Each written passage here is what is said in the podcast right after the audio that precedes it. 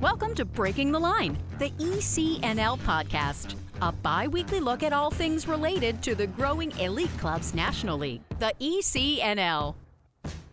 For more information on the ECNL, visit us at www.theecnl.com. Now, here's your host for Breaking the Line, the ECNL podcast, former U.S. soccer press officer and longtime soccer broadcaster, Dean Linke. I am Dean Linke, and as the host of Breaking the Line, the ECNL podcast, when you get a Hall of Famer on the show, sometimes they can do a better job of setting the table. So let's do just that. Hi, this is Kevin Payne. I'm honored to be included in the 2021 U.S. Soccer Hall of Fame class. And I'm delighted to be on this week's Breaking the Line, the ECNL podcast with Christian Lavers and Dean Linke. We tell stories from the glory years and ponder the future of soccer at all levels. So we'll be right back with Kevin Payne after this message from the ECNL. As the game continues to evolve in the United States, the ECNL remains the standard of excellence in youth soccer. The Elite Clubs National League has grown to include over 200 clubs and nearly 50,000 players across the country, with a robust competition platform for teams educational resources for coaches and clubs, and unparalleled identification and development opportunities for players. Alongside its member clubs, collaborating to create a better future, the ECNL continues to raise the game every day. The ECNL is more than a league. Welcome back to Breaking the Line, the ECNL podcast. Once again, here's Dean.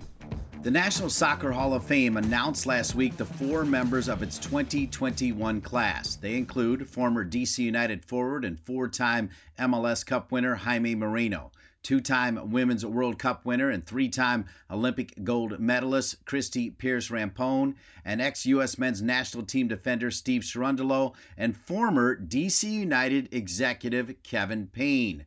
All four will be inducted at a ceremony October 2nd at Toyota Stadium in Frisco, Texas, along with former U.S. men's national team captain Carlos Bocanegra, who's been on this program, and Andres Cantor, whose 2020 inductions were postponed last year due to the COVID 19 pandemic. The ceremony will be followed by the Hall of Fame game between FC Dallas and Minnesota United FC and a concert featuring Willie Nelson. Kevin Payne, who just announced he is retiring as the chairman of U.S. Club Soccer, spent 15 glory laden seasons as president and general manager of DC United, first from 1996 through 2001, and then from 2004 through 2012. During that time, DC United won MLS Cups in 96, 97, 99, and 2004, as well as the U.S. Open Cup in 1996 and 2008. From 2001 to 2004, Payne was an executive of the Anschutz Entertainment Group, which owned several MLS clubs at the time. In the 2013 season, he served as president of Toronto FC. Current New England Revolution and former DC United and U.S. national team head coach and Hall of Famer Bruce Arena, as well as former U.S. soccer president and fellow Hall of Famer Sunil Gulati, actually surprised Payne with the news of his election to the Hall of Fame during a lunch meeting last week in Mount Pleasant, South Carolina. Our very own Christian Lavers was also there, which is awesome, and I know he treasured being there, and we will get to that. But first, Kevin Payne, having worked for you in the late 80s as part of my first job with U.S. Soccer in Colorado Springs, I do say this from my heart. Congratulations, Kevin, on this well deserved honor. Congratulations on being inducted into our National Soccer Hall of Fame.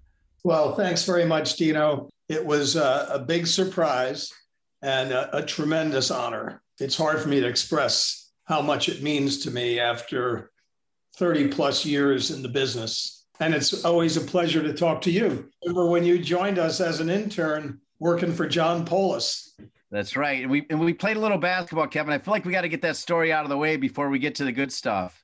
Yeah. So we used to play basketball at the Colorado College in um, Colorado Springs at lunchtime. I don't know how many people know this, but Dean was actually a very good basketball player. And, and that was really your primary sport, right? It was, yeah. Uh, yeah. And I, I grew up playing street ball. I was much older than Dean, but I grew up playing street ball, so I knew how to I knew how to play. Uh, as mm-hmm. well. And I was dribbling a ball. I think we were playing half court. And Dean decided he was going to dive in and steal it. And I just turned away from him with my body. And I thought he would stop, and he didn't, and just ran right into my ribs and cracked one of my ribs. That was fun. I feel, by the way, I feel terrible about that, but you know, not too many people can, you know, like me that will never make a Hall of Fame can say I broke the rib of a Hall of Famer, Kevin. So at least I have that, my man. Yeah, well, I mean, you need to embellish the story at some point and make it be, you know, you broke LeBron James's rib like basketball. Well, I'll tell you what, let's go back to those early days and then Christian will dive in. But obviously, that hire right around the time of the 1990 World Cup for you, you know, really was a big move for you. I mean, a lot bigger than even for me, although I, I think everything that I have today because of that move. But what do you remember about those early days? Because I believe at the time it was actually the Keith and Brenda Walker regime that you were a part of and then you switched over to the Hank Steinbrecher and Alan Rothenberg regime. Is that accurate? Well, yeah, kind of. I really pursued an opportunity with U.S. soccer very, very hard all through 1989 and was fortunate to get to know Werner Fricker. I was living in Vail, Colorado, and working in the ski industry. Werner had a home there, and came as my guest to the World Ski Championships opening ceremonies, which I was responsible for. I had already applied for the job as executive director of US Soccer. Anyway, after a long, long period of time and a lot of conversations, I finally was hired by Werner. Although we didn't, that job didn't exist technically. They needed to have a rule change at the next AGM. So I was hired as the national administrator. You know, it was a different time, although some things never changed. So I quit my job in Vail, moved my family to Colorado Springs, and went into the office and worked for a couple days. And then Keith, Keith and I were actually sharing a really large office. And Keith said, Well, tomorrow, why don't you come in a little bit late? I've got an important call I have to be on here. You know, you can't be in the room for it. I thought, okay, well, that's kind of weird. But well, it turned out that there was an executive committee meeting of the Federation, and uh, they were deciding whether to ratify my hiring or not. It actually went, it was 3 3. In those days, the president didn't vote unless there was a tie. So it was 3 3. And uh, Werner voted, obviously, to break the tie in my favor. I don't know. I mean, Christian, you're a lawyer. It probably would have been a pretty good case had they decided not to go through with the with the hire. But it's really interesting because at that time the executive committee was the president, the vice president, the chairman of the youth, chairman of the adults, chairman of the pros, and I want to say the past president. The youth and the adults voted against me. The person who was representing the pro council voted against me. That was Dan Counce, who later worked for me. It was a typical, some things never change. So it was basically an attempt by the youth and the adults to curtail the power of the president, Werner Fricker. Some things don't change with US soccer. We waste too much time on stuff like that and far too little time trying to figure out how to be better at the the game that we all love. But yeah, so that was pretty. That was kind of interesting. And then that summer, in spite of qualifying for the World Cup, in spite of uh, you know going to the World Cup, Werner was voted out of office in favor of Alan. So the the rule change was approved that Werner had submitted to create the position of executive director but Alan came in with Hank and had promised Hank for his support that job. So Allen came to Colorado Springs about a few weeks later, ostensibly to see the operation. I, you know, I spent the whole day with him. I remember that. You remember him coming? And yeah. so he, I spent the whole day with him. I didn't really know him very well at all. When I took him back to the airport, he said, you know, I didn't want to tell you this before, but the main reason I came here was to decide whether I wanted you to stay around. So he said, uh, "This is a great start to a job, Kevin." I know. I know. I should have known that the the federation was not going to be the easiest pathway. But he said, I, I do want you to stay around. And, you know, can you work with Hank? And I said, Yeah, I'm sure I can work with Hank. I'm doing this because I want the game to, I want to do my part to make the game prosper. So I ended up accepting a role as deputy executive director and director of marketing. And uh, the rest is history. Well, there was many layers after that. I'll let Christian dive in as we get to those other layers because obviously when you got to DC United, you lit that thing on fire in a good way. I mean, you guys were red hot. We were, in fact, it's ironically, I worked for Dan Counce when we lost to you guys in the second MLS Cup. So again, right. the, the, connections are crazy. Go ahead. And Danny's a, Dan's a great guy, and we're good friends. He had nothing against me. It was just the political alignment at that time was the uh, particularly, it was the, the youth and the pros trying to create problems for Werner. I got the votes wrong. So Paul Steele was the treasurer, and he was the main troublemaker. He voted against me, and he aligned with the pros and the youth. This kind of sounds like Michael Jordan's Hall of Fame induction speech. You know, there was there was yeah. a list of wrongs at the beginning. Yeah. But I think I think to answer your previous question, there might have been a promissory estoppel claim yeah. um, that you could have uh, asserted at some level. That's right. There. So, I mean, obviously, your career uh, has gone gone through U.S. soccer and MLS predominantly before your time here at U.S. Club Soccer, where you got into your maybe favorite space of youth soccer which I'm sure you, you can talk about. But when you look back at the time that you had at MLS, DC United, or whether it was when you were managing multiple teams, I think most people would be shocked to think that one person was managing multiple teams in the league at one point because of the state of the league. Maybe uh, can you talk a little bit about what was going on at that point and what you were doing? You know, at the beginning, the company that I was working for and later running Soccer USA Partners, the two British guys that founded that company, Edward Leask and Alan Pascoe, were convinced of the opportunity in the US for the sport. So it was logical for them to express interest in putting together a group for this new league. So we met with Alan in very early 94.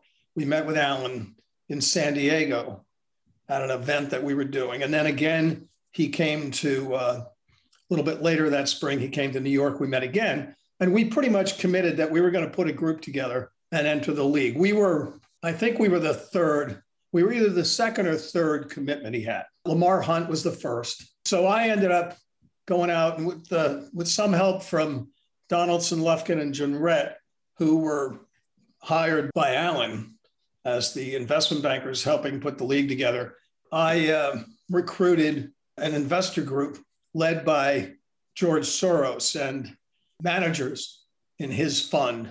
The league started. I often joke that really none of us had any idea what we were doing. We were very enthusiastic, but not very knowledgeable.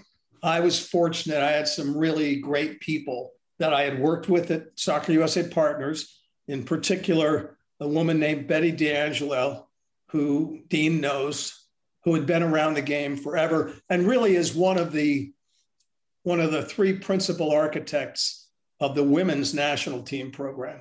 And then Stephen Zach, who worked with me for many, many years at DC United and uh, you know was really a terrific guy and, and did all the did all the work that I didn't want to do. Never cared about attention or limelight just got the job done. You know, we started out, I, I hired Bruce. Bruce said, I want to hire Bob Bradley. As soon as I met Bob, I, you know, really liked him a lot. We hit it off. And so we had arguably the two best coaches in US soccer history on the same staff, which helped. Betty found the old Redskins training facility, which was the first purpose built training facility in the NFL. It was built by Edward Bennett Williams when he was running the team for Jack Kent Cooke. And they, you know, when the Redskins had their very good years under George Allen and then later Joe Gibbs, they always credited that facility uh, as being a big edge So it kind of served the same purpose for us. Everybody else in the league was scrambling for, you know, where their offices were nowhere near their wherever they trained. They sometimes, you know, San Jose didn't have a settled training site for years. And, you know, they would train certain days of the week, they'd train at different places. Um, we had a real training home that helped us a great deal. And, you know, we had some key players that one of whom is entering the hall with me, which I'm thrilled about. And Jaime Moreno, I'll, I'll talk more about the significance of that maybe a little bit later. But so 2000, 2001, you have to remember that uh, the tech bubble had just burst at the end of 99, or I, I forget the timing exactly, but I can remember sitting at MLS board meetings with certain board members arguing that we needed to find ways to accelerate losses because they needed them to offset gains in their tech related businesses, which for the most part were not their principal businesses. They were offshoots, but they were making so much money that um, they actually wanted to invest more in MLS. So that's not really a great, you know, that's not a great business strategy. And uh, we got very extended. We were hemorrhaging money, and the amount of money we were losing each year was very unpredictable. We were making short term decisions on a regular basis. We had no leadership or very little leadership from the league office. This was before Don Garber joined. It was a mess. So then Don joined the league in late 99. Things came to a head in 2000, 2001. We had some of the same problems with ownership that had plagued the NASL in the sense that uh, there was not alignment among the owners in strategy. And there were owners with really pretty vastly disparate levels of resources. Ultimately, it's a, it's a long story, and I won't go into the whole thing, but ultimately, Phil Anschutz stepped up and said, We're going to double down in some ways on our investment in certain media rights. We created what became Soccer United Marketing. And basically, he engineered and led a, a workout of the business. Lamar Hunt stepped up and said, I'll, I'll take the risk with you. Phil committed to doing six teams, Lamar three. And then the Kraft family said, We'll take responsibility for our team and we'll, we'll stay in it as well. So at that point, I was really responsible for six of the 10 teams in the league. I, I couldn't be involved at all with the competitive side for obvious reasons, even, even with DC United. So it was an interesting time for me because I was involved in management that was a little more distant than anything I'd ever done before. You know, I was I was responsible for the financial results of teams in San Jose, Colorado, Los Angeles, New York, DC. It wasn't just walking out of my office and walking down the hall to the sales office to find out what was going on. So I learned a lot from it. At the same time, we were adopting real discipline on the league side, and particularly on player spending. And the objective was to make the losses predictable and decreasing so that if we talk to new investors, we could give them a real idea of how much commitment they would be asked for. You know, we were able to to sell Colorado to uh, Stan Kroenke, who was just beginning uh, his big investment in sports. And then we sold uh, DC United. And at almost the same time, New York was sold to Red Bull. So progress was made. Chicago was the other team. You know, we kind of accomplished what we set out to. And then it, then it was just a matter of time until other investors came in for the other teams. So but it was very close. It was very touch and go. I mean, the league if it were not for Phil, the league, without question, would have ended. So you're you're running six out of I believe that's ten of the teams at the time in a league that is hemorrhaging money, that is struggling to find investors. Now we can fast forward many many years to a league that's doing far far better. And at some point, your time in MLS comes to a close.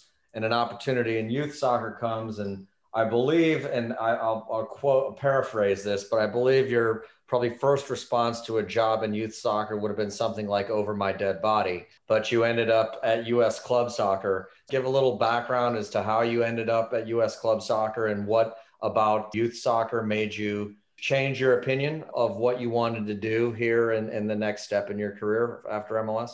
Yeah, so you know, I had uh, sold DC United on for for Will Chang. We sold 55% of it. And then I was recruited by Toronto, went to Toronto, which I loved, but Toronto was part of Maple Leaf Sports Entertainment. That company hired a new CEO who I knew very well, Tim Leiweke. We had worked together at AEG, but we quickly realized that Tim wanted to do things in a different way than I wanted to do them. And ultimately, Tim was the boss. So I agreed to leave, you know, a reasonably amiable parting of the ways. I had a long term guaranteed contract, which made, made it a little more amiable from my end. And then I was at the NSCAA convention before it was renamed United Soccer Coaches in Philadelphia. And I always used to try to get together with Ken Chartier at that event when I was there because Ken and I went, we were friends from the trip to Trinidad. That's when I met Ken, the national team trip to, Ken, to Trinidad. The trip where every ticket in the stadium was sold twice. Is that yeah, the, uh, the that's the one. So Ken asked me to go to dinner, but he, I don't think he had any particular agenda. We just, we did this anytime we were together in the same city. We tried to get together for lunch or, or dinner. I was aware of US club soccer because I was on the board of US soccer, but I didn't know a whole lot about the nuances. I had joined Ken years before in 1998, I believe it was.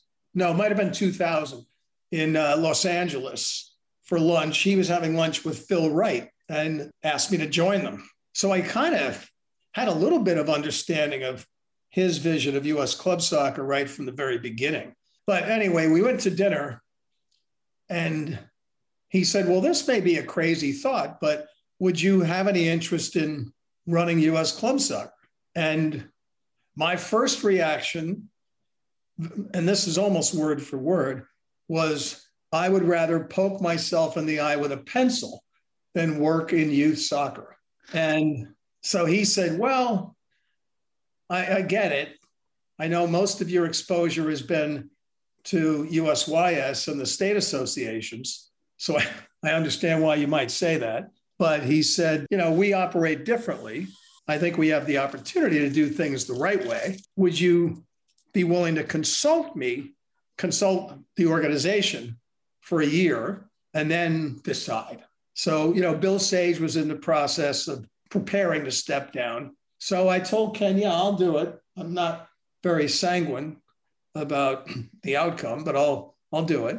So I went around and visited with lots of people all over the country. And I, I realized that actually US club soccer fundamentally was different. Youth sports is youth sports. There's still a lot of things about it that are really kind of unsavory. But I, I, felt like at least there was the opportunity to do things or begin to do things the right way. Where I didn't think there was that opportunity in USYS with the state associations and I still don't. So I ended up telling Ken some point, like in the fall, I said, Yeah, you know, I think I'll do it. I think, because I think I had thoughts about how we could change the environment for players and their parents. I had been chairing the technical committee for US soccer, and we were working on putting together the academy for years.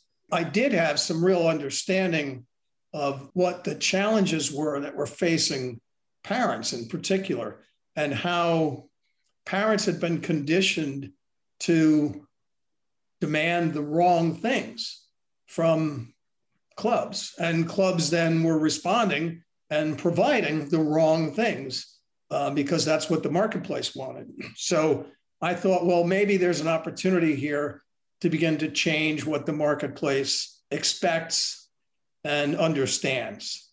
And that's the reason I ended up that and the fact that the organization's offices were based in Charleston. Yeah. that was the reason I, I took the job. That never hurts indeed. We'll be back with more on Kevin Payne's tenure at US Club, his Hall of Fame career, and so much more on Breaking the Line, the ECNL podcast. ECNL Boys is partnering with Puma for the second year, driving sport forward with the leading products and the next generation of pros who wear them. Puma has proven themselves as the fastest sports brand in the world, the fastest innovation, the fastest players, and the fastest products in the game. They're the perfect partner to complement the speed and talent of our teams. In keeping with their mantra of forever faster, Puma introduces the world's fastest boot, the Ultra. The only boot engineered for speed, the Ultra combines a woven upper with a lightweight outsole for direct forward motion, speed, and acceleration. It's the best in the game, designed for the best players in the game. Soccer.com is proud to partner with the ECNL to support the continued development of soccer in the U.S. at the highest levels. We've been delivering quality soccer equipment and apparel to players, fans, and coaches since 1984. Living and breathing the beautiful game ourselves, our goal at soccer.com is to inspire you to play better, cheer louder, and have more fun. Visit soccer.com today to check out our unmatched selection of gear, expert advice, and stories of greatness at every level of the game. Welcome back to Breaking the Line, the ECNL podcast. Dean Linke, your host, with Christian Lavers, the president and CEO of the ECNL, and Kevin Payne, who's headed into the 2021 U.S. Soccer Hall of Fame class. And Kevin, I don't know about you, but I'm kind of looking forward to the Willie Nelson part of that event as well. Yeah, I think we'll probably all have a chance to get a contact high anyway. should be fun. Be great. Well, I'll let uh, Christian dig back into uh, your time at U.S. Club. Go ahead, Christian obviously with your background us soccer then mls and then you come into youth soccer and and the politics in youth soccer can be overwhelming. I was a corporate lawyer and i i, I found corporate law politics to be far simpler and less nuanced than than soccer. But now you have a soccer landscape that you know that has the state association so 54 of those.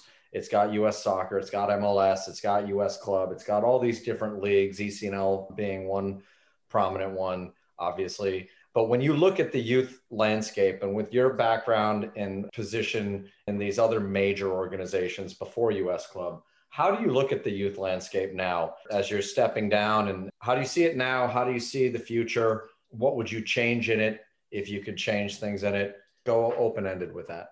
You know, I think it's evolving, and I think it's evolving in a good way. It's it's far from ideal, but I'm going to give some credit to the Development Academy. A big part of what we tried to accomplish when we established the DA was to improve the day-to-day environment for players, especially, you know, quote unquote elite players. I do think that the DA changed that dynamic. And I'll, think I'll, I'll agree with you on on that, Kevin. I, I used to analogize that the DA kind of was like throwing a hand grenade into a into a room and it blew up the existing status quo and the existing structures in a way that then I think created huge momentum and opportunity for change in so many ways. But without that first disruption, much would be different. Yeah, and uh, so I think a lot of clubs and leagues learned from that and and started to do things much better you know, it wasn't long after that that you began the ECNL, at the time originally a girls only league, but a similar foundation that the quality of games was more important, the quality of training was more important than was the case for, for most players. So I think that we've moved, you know, it's kind of a post DA world now. The Federation used to always say, if clubs were doing things the right way and if leagues were doing things the right way, we wouldn't need the development academy. And I think to some extent, that's now, I think we're probably in a place where that's true. What I find interesting is that at multiple levels, things are being done better. No matter what level on the boys' side or the girls' side you want to say is the highest level, what we're seeing is that even levels below that are following the same principles. There's a much higher value placed on the quality of training. I think most kids now experience, you know, a ratio of probably three to four training days for every game day. So I think that that's much better. What hasn't changed, the sort of institutional politics are, they are what they are.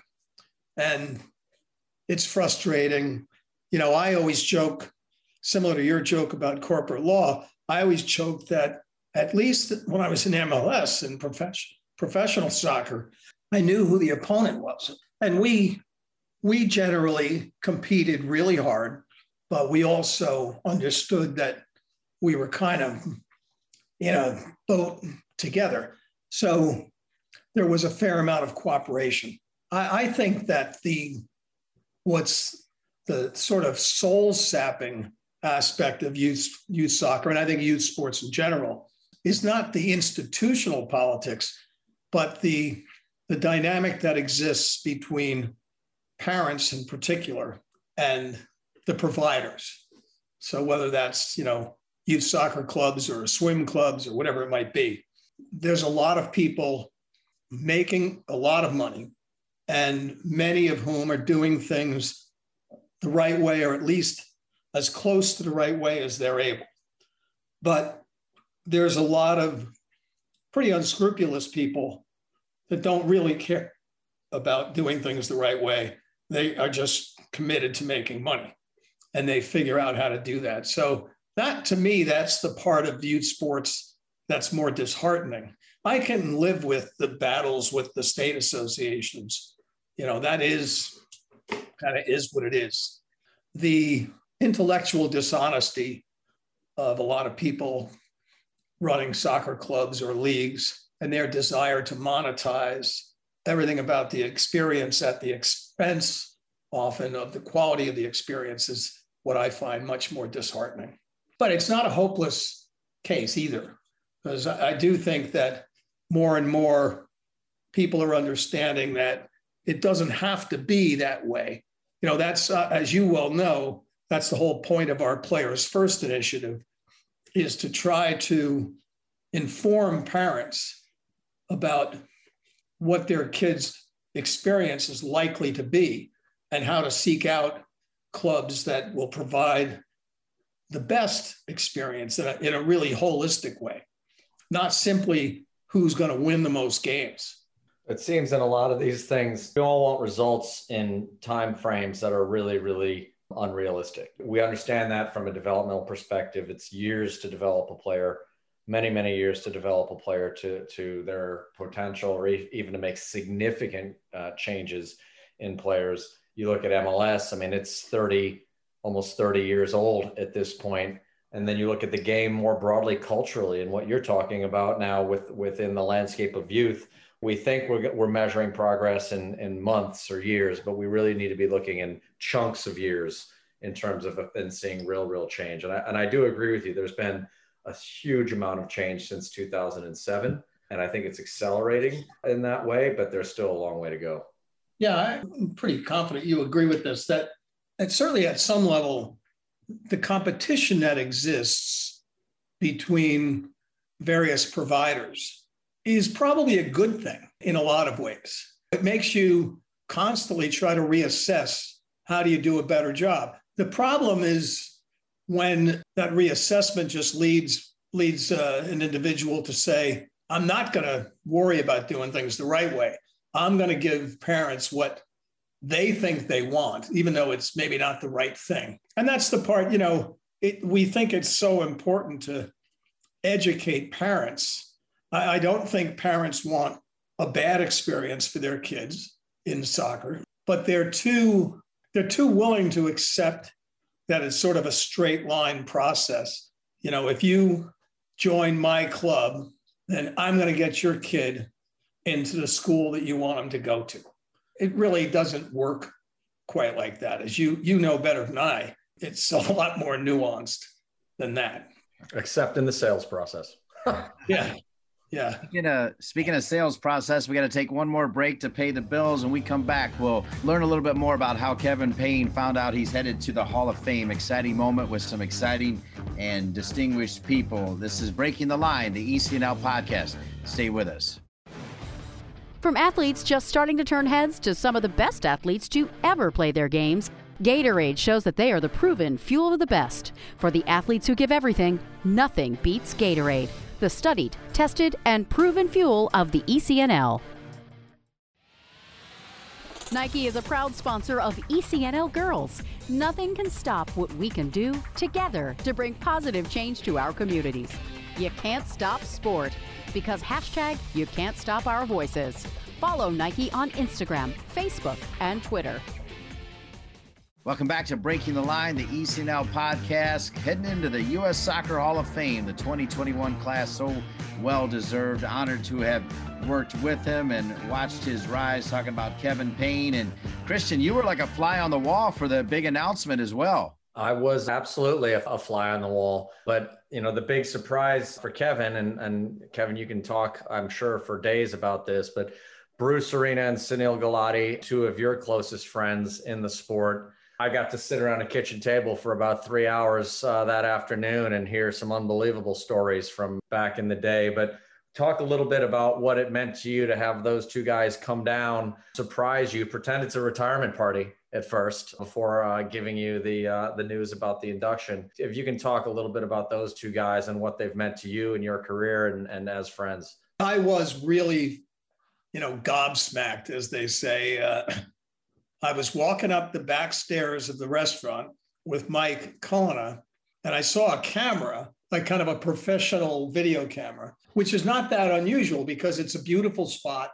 And there's often people there doing filming or shooting B roll for commercials or whatever. But then I saw Alex Reben, our events director, shooting with her cell phone. And I was like, I actually turned around. I don't know if you if you watch the video, I turned around and looked behind me to see what she was videoing. And then, so when I walked up and saw everybody there, I you were one of the first people I saw, and I was not expecting to see you there. Then I saw my grandsons, and I was like, "What's going on?"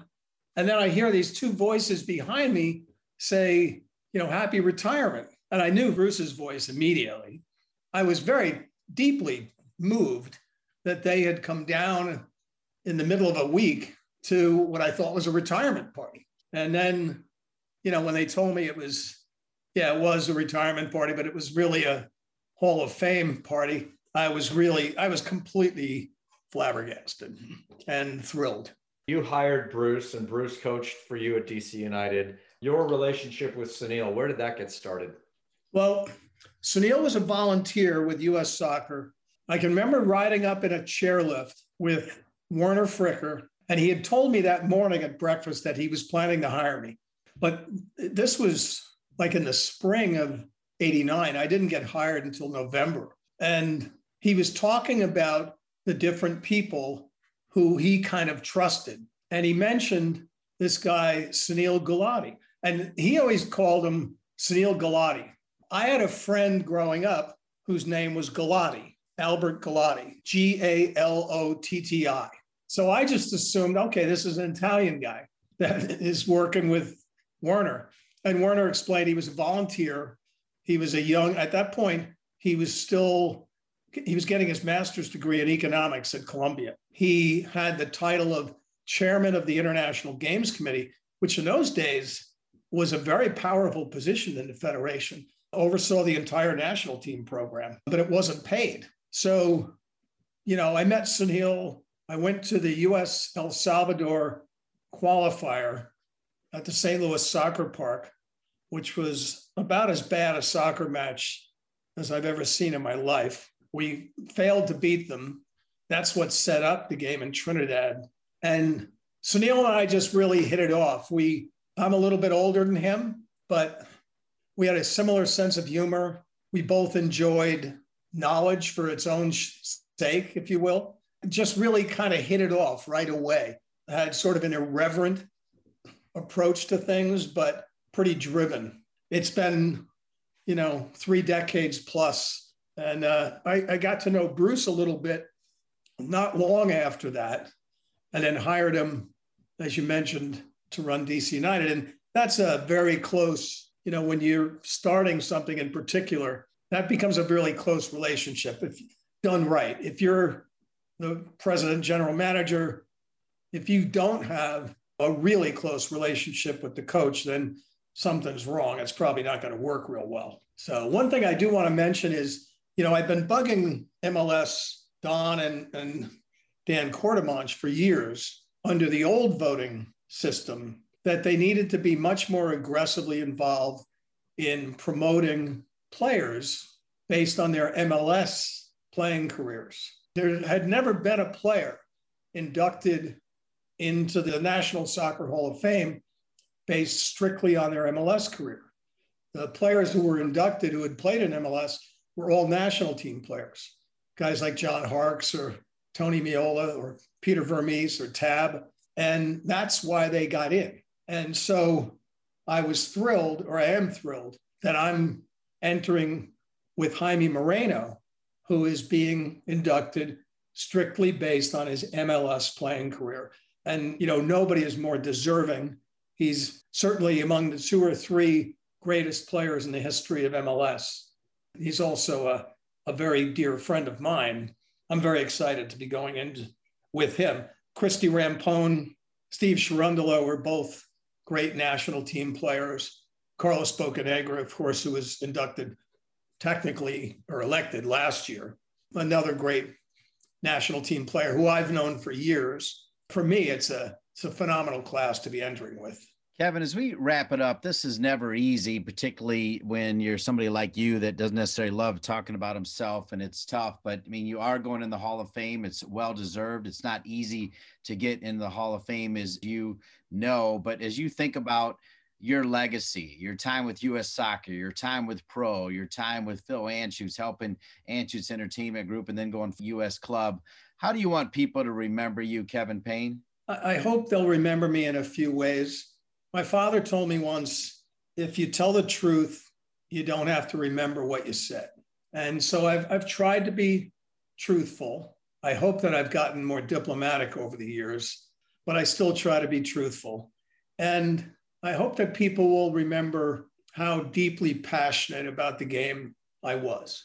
And there were times in the early years in particular of even you know before MLS, but certainly the early years of MLS where I you know probably a lot of people think that I was really impatient and not the most accepting of anything less than 100% because I I I felt I'm a student of history and I felt that we were all on the front lines of making history and I know that it's people who don't recognize the importance of their contributions who often can set back the course of, of history, if you will, by not committing themselves adequately and not recognizing the significance of what they have to contribute.